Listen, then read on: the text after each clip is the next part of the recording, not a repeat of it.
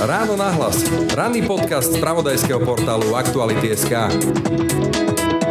Politika sa naozaj stala vlastne oblasťou, kde veľmi boduje marketing, kde boduje vlastne schopnosť ľudí aj nejako zabaviť aj niekedy tá obsahová stránka ide bokom a hovoriť to, čo odo mňa ľudia chcú počuť, riadiť sa väčšinovou mienkou. Prežívame dobu radikálneho populizmu. V spoločnosti rastie nevraživosť a dnes sa už iba hľadá ten správny ventil, hovorí sociologička Zora Bútorová. V strehu treba byť aj pred požiadavkami radikálnych kresťanských skupín, ktoré prestali rozumieť slovu konsenzus a nebránia sa ani spolupráci s extrémom. Toto nie je situácia, kedy by sme mohli povedať, že práva žien, ale aj práva napríklad sexuálnych menšín, nielenže nebudú posilňované, ale naopak je otázka, či budú zachované aspoň v tej miere, ktorá je podľa mňa dosť úbohá, najmä pokiaľ ide o LGBTI komunitu, bude hrozba, že bude tá situácia ešte teda pre týchto ľudí stiažená. Slovensko bude po pandémii oveľa viac nie len názorovo, ale aj sociálne či vzdelanostne polarizované. Rastie názorová radikalizácia, ale pandémia prehlbuje aj sociálne a vzdelanostné rozdiely, tvrdí Zora Bútorová. Aké Slovensko sa teda vynorí z pandemického tunela? A podarí sa zastaviť narastajúcu polarizáciu, neraz pripomínajúcu tak neslávne známe mečerovské pasienky? Nemení sa až príliš dnešná podoba demokracie na vládu davov či sociálnych sietí? No a napokon nenarazila toľko deklarovaná obyčajnosť vládnucej elity na limity spoločenskej trpezlivosti a odolnosti tohto štátu? V ráno nahlas na to odpovie sociologička Zora Bútorová. Pekný deň vám želá Brane Dobšinský. Počúvate podcast Ráno na hlas. Pri mikrofone vítam sociologičku z Inštitútu pre verejné otázky Zoru Bútorovu. Dobrý deň. Dobrý deň, prajem. Ako podľa vás, ako pre skúsenú sociologičku, pandémia menila a zmenila Slovensko? No, tak ako sa nám zdalo v tej prvej vlne, že vlastne sme to zvládli veľmi dobre a že to posilnilo aj nejakú takú kolektívnu solidaritu a empatiu a že sme sa aj ukázali ako dostatočne disciplinovaní, preto lebo sme dôverovali, že vláda robí dobre kroky a že má význam nejakým spôsobom sa nimi riadiť, tak tak sa postupne tento konsenzus nejako rozpadol a vlastne zavládol taký určitý stav až anomie, kde aj samotní hlásatelia a presadzovatelia niektorých opatrení ich nedodržiavali na očiach celej verejnosti, takže o to menšie nejaké presvedčenie o tom, že by sa mali takýmto spôsobom riadiť aj ľudia. Čiže toto je jeden ako veľmi nepriaznivý nepriaznivý jav, aj keď teda povedzme, že v poslednom období k určitému, asi k určitému zlepšeniu pod tlakom toho veľmi negatívneho vývoja došlo. Zhoršila sa situácia sociálna, niektorých ľudí a prehlbili sa sociálne rozdiely a v tomto Slovensko naozaj obstálo veľmi nedobre. Venovalo veľmi malú pozornosť tomuto.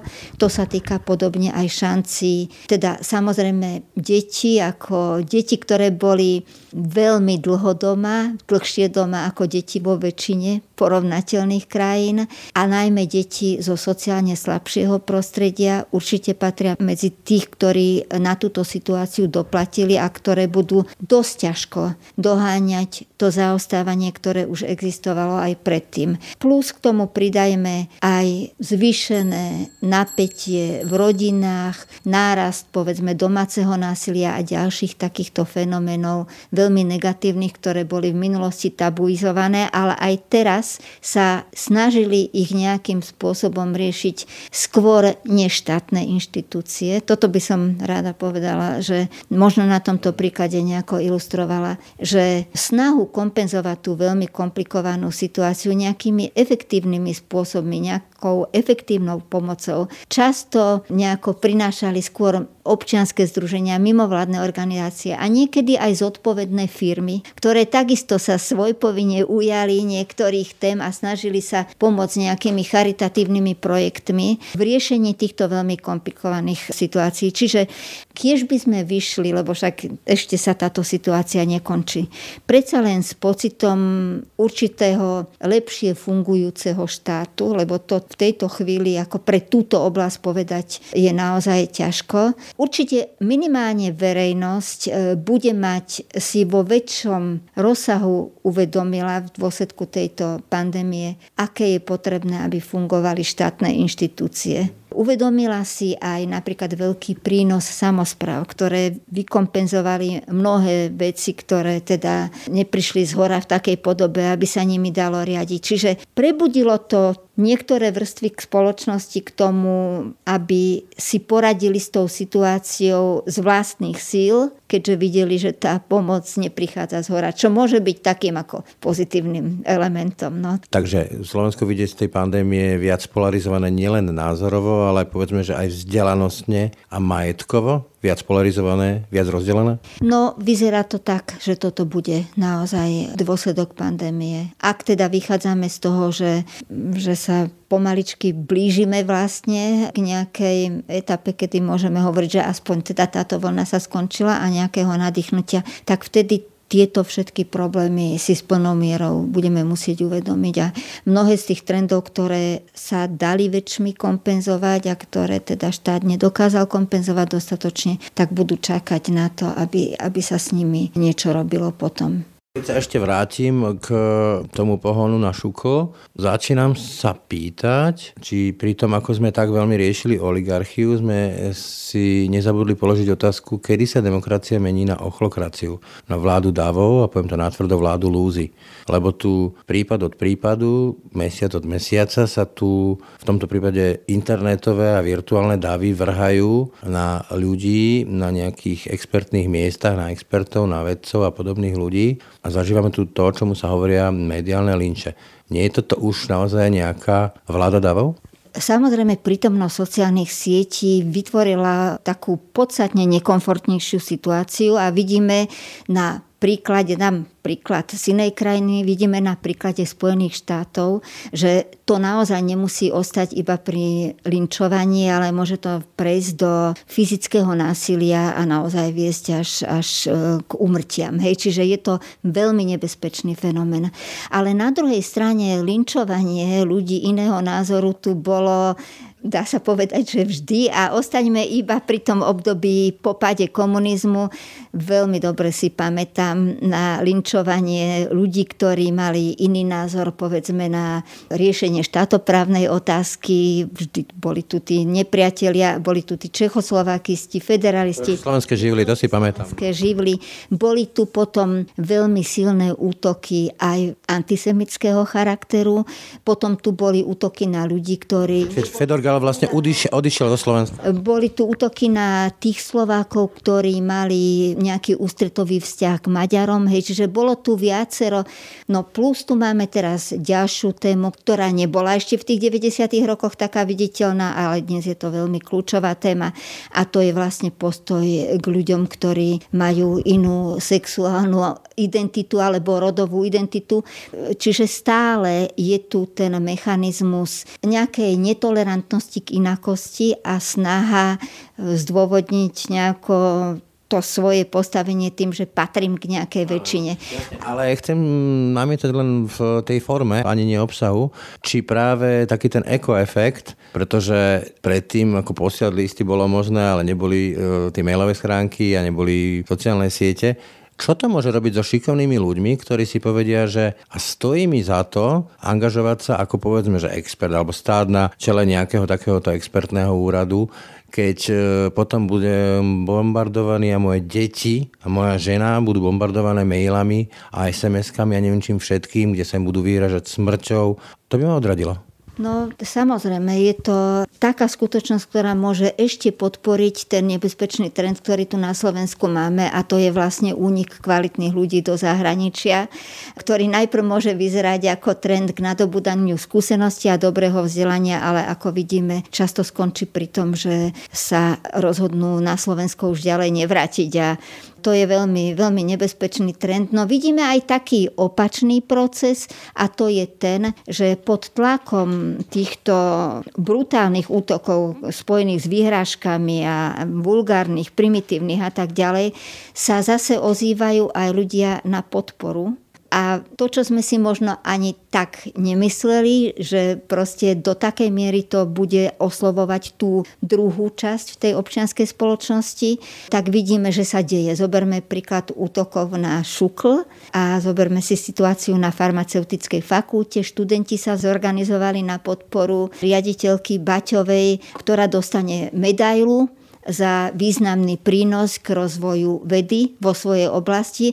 Čiže aj tá druhá časť spoločnosti, ktorá si cení vzdelanie a nezávislú expertízu, treba povedať, proste cení si ľudí, ktorí nezohnú chrbát, keď sú pod politickým tlakom, tak aj tá sa ozýva a toto je zase veľmi, treba povedať, že aj toto je tu trend, aj, aj v iných oblastiach a to je pozitívna vec. S tým súhlasím, ale na druhej strane to ako keby zostávalo v takej tej atmosfére futbalového zápasu. My a oni. Táborovosti. Lebo hovoríte, pridáva sa to ako keby jeden tábor, ale ten druhý tábor mrzne v tom svojom a ostáva v tom svojom. Čo polarizuje opäť spoločnosť. Ja sa vrátim k takému príkladu z politiky, kedy si tu bol jeden poslanec, volal sa Ďuračka a mal jeden mimoriadne vulgárny výrok na adresu policajtov, keď bol s nimi konfrontovaný a jeho vlastný vterajší premiér Zurinda sa postaral o to, aby zmizol z parlamentu, pretože on sám nechcel. Inými slovami, penalizovalo sa prekročenie istej miery.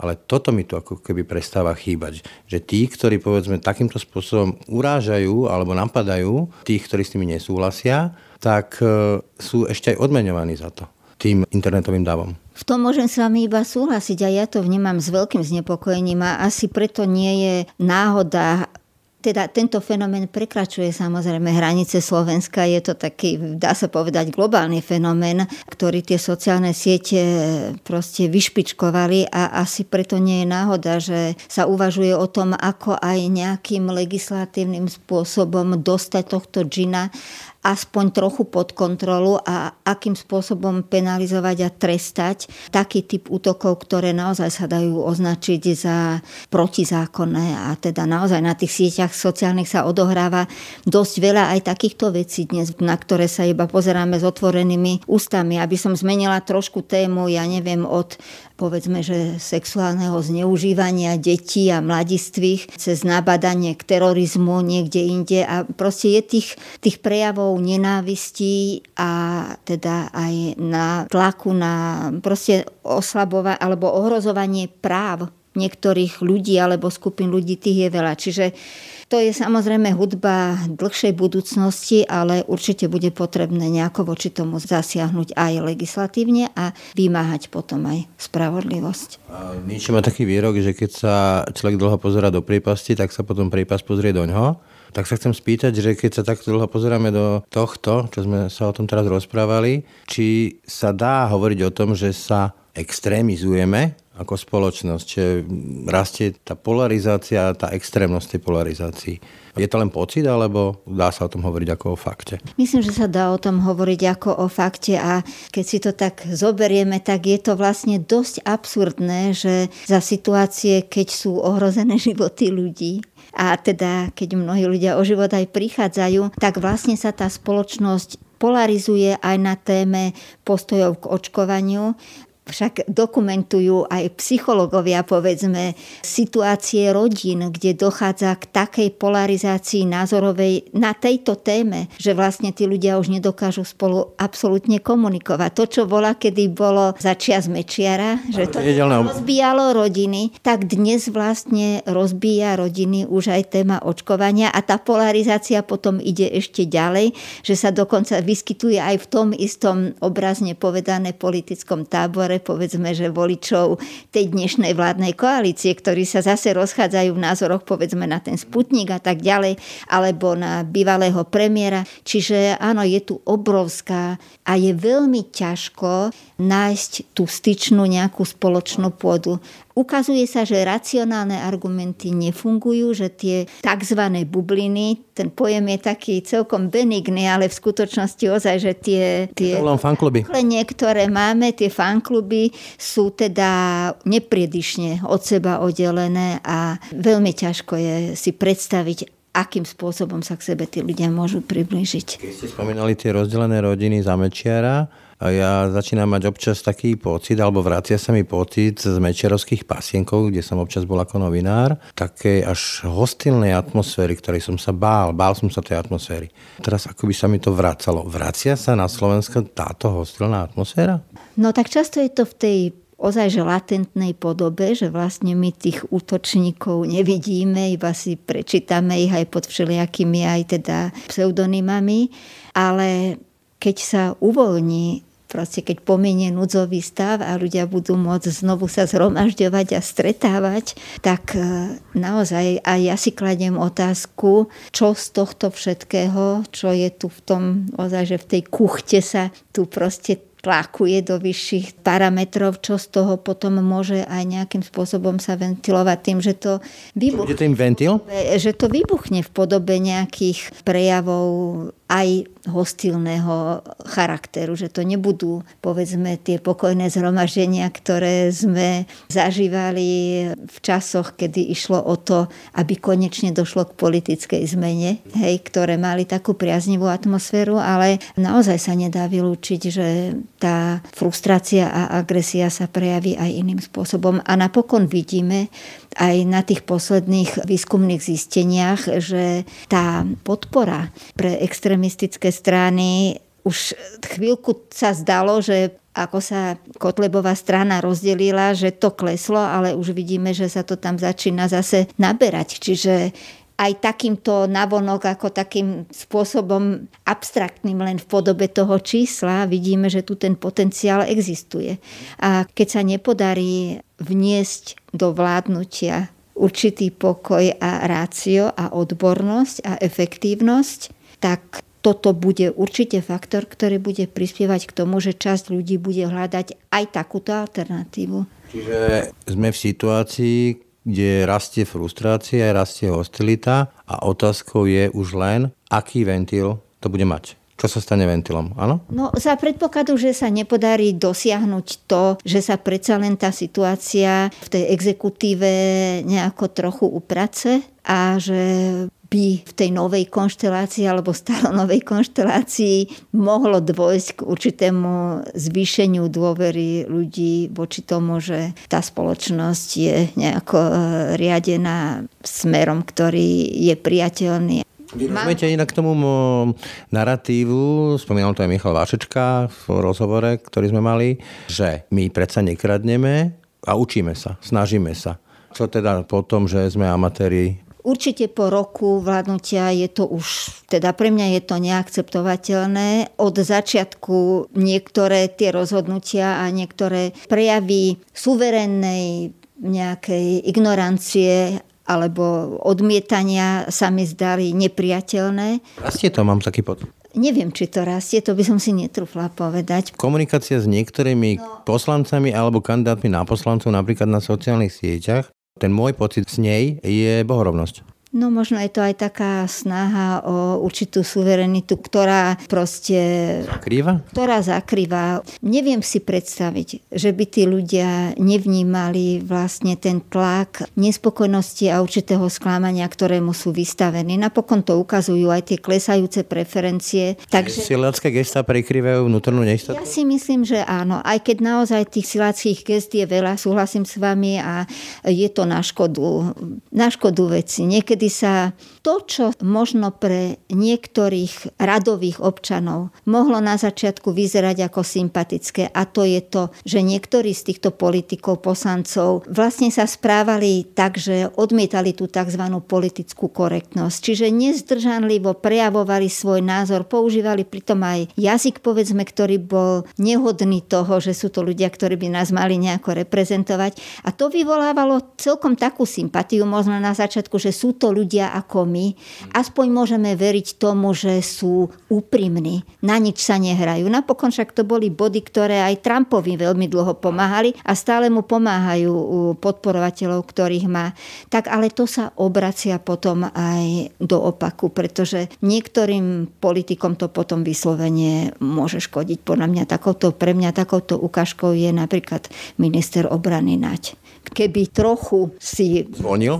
Áno, a odpustil by si niekedy tú reakciu, tak by nemusel by sám nejakým iným spôsobom sa snažiť to kompenzovať alebo upravovať. Ale nedá sa to zase, aby sme teda na všetkých členov vlády v tom. Nie, to nechcem, ale keď spomínate tú autentickosť, že na nič sa nehráme, Neviem, ale povedzme, že za toho Mečiara, keď sa vrátime opäť k nemu, povedzme, že tí Mečiarovci privatizéri strašne napriek svojim spôsobom a spôsobom, ako sa dostali k majetkom, častokrát snažili sa strašne splínuť s tým, čo považovali za tú západnú kultúru, proste pseudobarokové umenie na tých svojich chatách, domoch a podobne.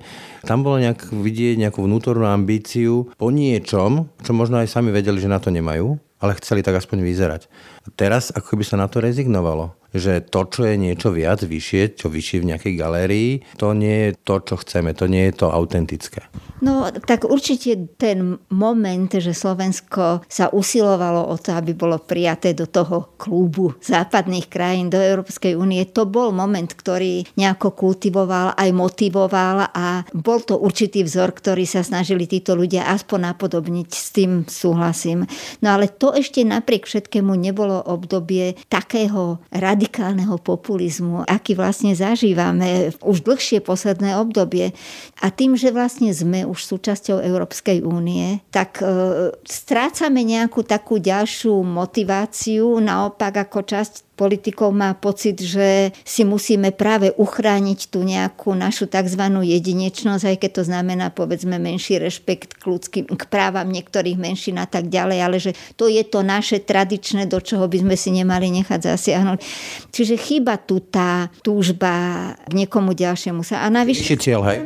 Vyšší, ale zoberme si aj to, že aj tá Európska únia s niektorými politikmi a niektorými politickými... Nie to, čo bola? Nie je hodná nasledovania, respektíve tí, čo sa snažia odvolávať na to, že veď my sme podobne orientovaní, tak to sú práve potom aj takéto ľudia. Takže je v tom určitý rozdiel. No. Žijeme teda dobu radikálneho populizmu podľa vás? Určite politika sa naozaj stala vlastne oblasťou, kde veľmi boduje marketing, kde boduje vlastne schopnosť ľudí aj nejako zabaviť, prezentovať tie svoje ciele alebo zámery spôsobom, ktorý bude atraktívny, aj niekedy tá obsahová stránka ide bokom. A hovoriť to, čo odo mňa ľudia chcú počuť, riadiť sa väčšinovou mienkou, to je potom to používanie výskumov verejnej mienky vyslovene na, nie na to, aby sa politik vedel zorientovať v tom, ako formulovať svoje náročné ciele, ktoré sa nedajú dosiahnuť za rok, za dva, ale verím tomu, že sú potrebné, ale je to používanie vlastne tých výskumov na to, aby vlastne zaznelo to, čo ľudia chcú počuť. No a vlastne toto... Oni sa stajú cieľmi samotnými, hej? Áno, no a toto je veľmi nebezpečný no, trend. Je práve táto obsahová vyprázdnenosť politiky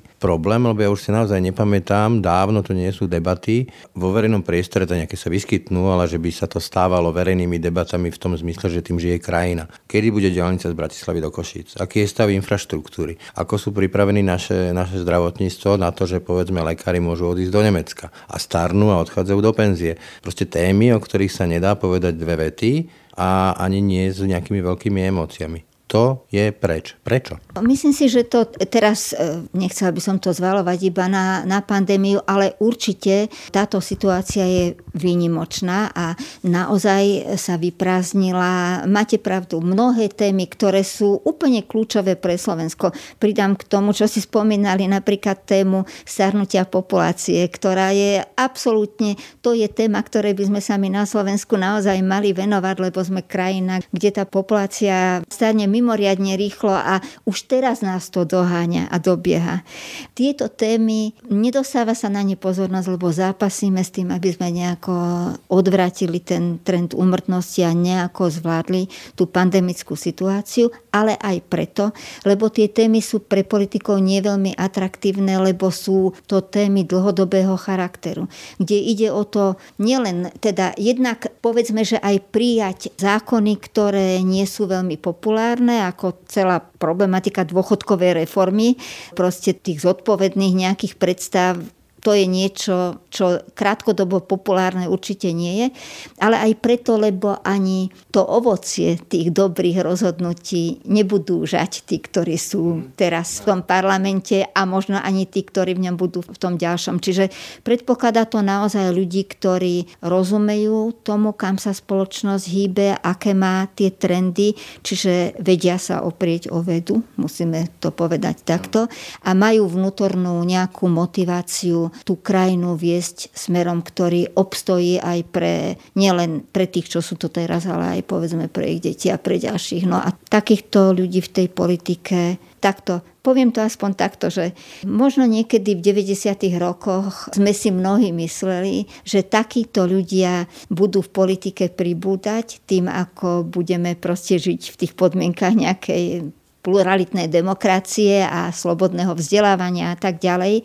No a dnes myslím, že toto teda už asi by sme mohli povedať, že to bola trochu teda taká predstava, ktorá sa nenaplnila. A nie je ten nedostatok e, dlhodobejších e, vízií, tém a ich presadzovania a politikov, ktorých spomínate vy ako ich nositeľov, aj výsledkom toho, že tu máme strany, ktoré sú skôr imitáciami strán, to sú skôr politické schránky. Aby som nehovoril len o Olano, čo je typickou schránkou, tak e, Saska má 200 členov, sme rodina, to je okolie Borisa Kolára, ale strany masového typu, kde to vedenie bolo generované na základe vnútrostranických zápasov až po okresné úrovne a korigovalo vedenie masové členstvo, zmizli. Áno, to je, a napokon nie je to len trend teda na Slovensku. No plus, ale je tu ďalší moment, že tieto strany nepracujú vôbec na tom, aby si vychovali ďalších svojich členov a aby vlastne si vytvorili aj tú zálohu odborníkov, ktorí sú schopní sa potom tej zodpovednosti ujať. Čak to sme videli teraz, keď sme hľadali ministra práce a sociálnych vecí a museli sme sa vrátiť vlastne k tomu predchádzajúcemu, ktorého tiež ako na jeho kompetentnosť a skúsenosti z tejto oblasti tiež každý nebude mať ako rovnako priaznivý názor asi. No naozaj je tu bieda, tá tzv. kádrová bieda, že tí ľudia tu nie sú k dispozícii a to je naozaj zlyhávanie vlastne práce jednotlivých politických strán s ľuďmi podobného nejakého svetonázoru, podobných hodnôt a s ich prípravou do pozície aj mladších ľudí. A môže to byť výsledkom toho, že naozaj dnes sa môže stať niekto úspešným politikom preto, to, lebo sa prelajkuje cez sociálnu sieť k masovej podpore? No samozrejme, však to vlastne toto sú začiatky aj Igora Matoviča a tej štvorky, ktorá vlastne sa cez regionálne médiá, myslím, že proste... Nehovoríte o fantastickej štvorke, ale myslím, hej. Ale, áno, no čiže áno, sú na to, sú takéto spôsoby všelijaké náhradné, ktoré šikovní, dvomyselní ľudia, hej, ktorí vedia proste tie patričné skratky použiť tak ich aj používajú. Toto je ten problém tejto doby, že tých možných skratiek je dosť veľa a ľudia sa vedia vynachádzať. Zaujímavým fenoménom je aj pôsobenie spomeniem e, bývalý minister zdravotníctva, aktuálny premiér kresťanov, ktorí dávajú veľmi ostentatívne najavo svoj e, svetonázor, svoju vieru. Hovorí sa veľa o letničiaroch a rôznych ďalších e, povedzme, že hnutiach. A zaujímavý fenomén podľa mňa je aj sila týchto rôznych zoskupení, ktoré umožnili prekruškovať sa pani Záborskej, pánovi Vašečkovi a ďalším a ďalším, a ktorí na verejnosti veľmi ani nie je vidieť, oni tak pôsobia pod povrchom.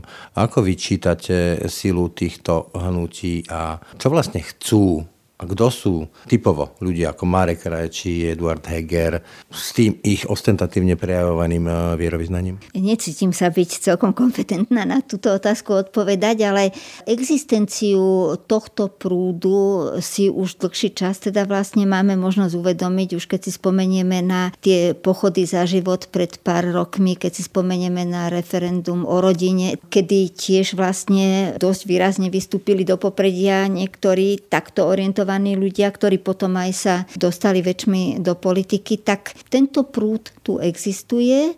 To, že ľudia, ktorí k nemu nepatria, ho dostatočne nevnímali, to je asi celkom prirodzené, ale teda je tu a v situácii pandémie a naozaj sústredenia pozornosti spoločnosti na iné akutnejšie problémy, sa predstavitelia tohto prúdu pokúsili presadiť niektoré, povedzme legislatívne zmeny, ktoré by boli v súlade s ich presvedčením, ale ktoré by sa neopierali o nejaký väčšinový spoločenský konsenzus. To sa týkalo napríklad pokusu obmedziť reprodukčné práva žien, ktorý v jednom prípade nevyšiel jeden hlas v parlamente a v druhom prípade sa vlastne ministrovi Krajčimu podarilo dosiahnuť zmenu, ktorá sa týka interrupcií pre ženy vo vyššom veku. Čiže je to pravdepodobne veľmi dobre zorganizované zoskupenie, ktoré preto vytvára pre ľudí, ktorí sú názorovo niekde inde, ustavične situáciu, že sú v obrannej pozícii. No, ja sa práve chcem spýtať, či sa ich máme v úvodzovkách báť, lebo keď sa vrátim do minulosti, KDH bolo tiež kresťanskou stranou, ale poznala slovo kompromis. Teraz sa mi zdá, že kompromis je pre niektoré skupiny kresťanov, aktuálne v politike, červeným súknom. Áno, aj ja vnímam tento rozdiel, veď napokon nie je náhoda, že ľudia, o ktorých hovoríme, nie sú súčasťou KDH, Niektorí súčasťou KDH boli ako pani Záborská, ale vlastne vysunuli sa niekam inde.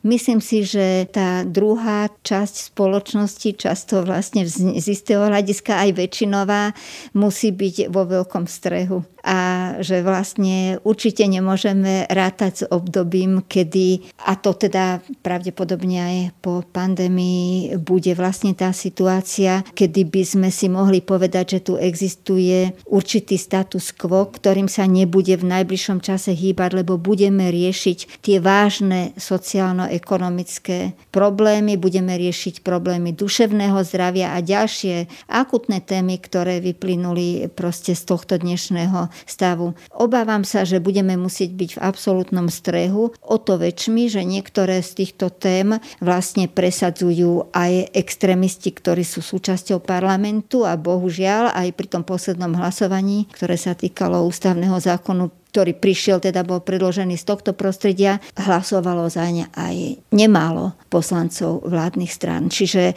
zďaleka toto nie je situácia, kedy by sme mohli povedať, že práva žien, hej, ale aj práva napríklad sexuálnych menšín, nielenže nebudú posilňované, čo by teda podľa môjho názoru mal byť ten trend, ktorým by Slovensko malo ísť. Ale naopak je otázka, či budú zachované aspoň v tej rovine, ktorá je v miere, ktorá je podľa mňa dosť úbohá, najmä pokiaľ ide o LGBTI komunitu, tak e, že bude hrozba, že bude tá situácia ešte teda pre týchto ľudí stiažená. Takže bude treba určite byť v strehu a toto je proste zadanie, ktoré si určite mnohí ľudia, ktorí sú súčasťou občianskej spoločnosti aj uvedomujú. Toľko sociologička Zora Buterová. Ďakujem za rozhovor. Ďakujem aj ja.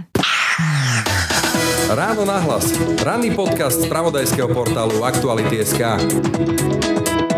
Tak to bolo dnešné ráno na hlas. Pekný zvyšok dňa a pokoj v duši praje. Brani Robšinský. Všetky podcasty z pravodajského portálu Aktuality.sk nájdete na Spotify a v ďalších podcastových aplikáciách.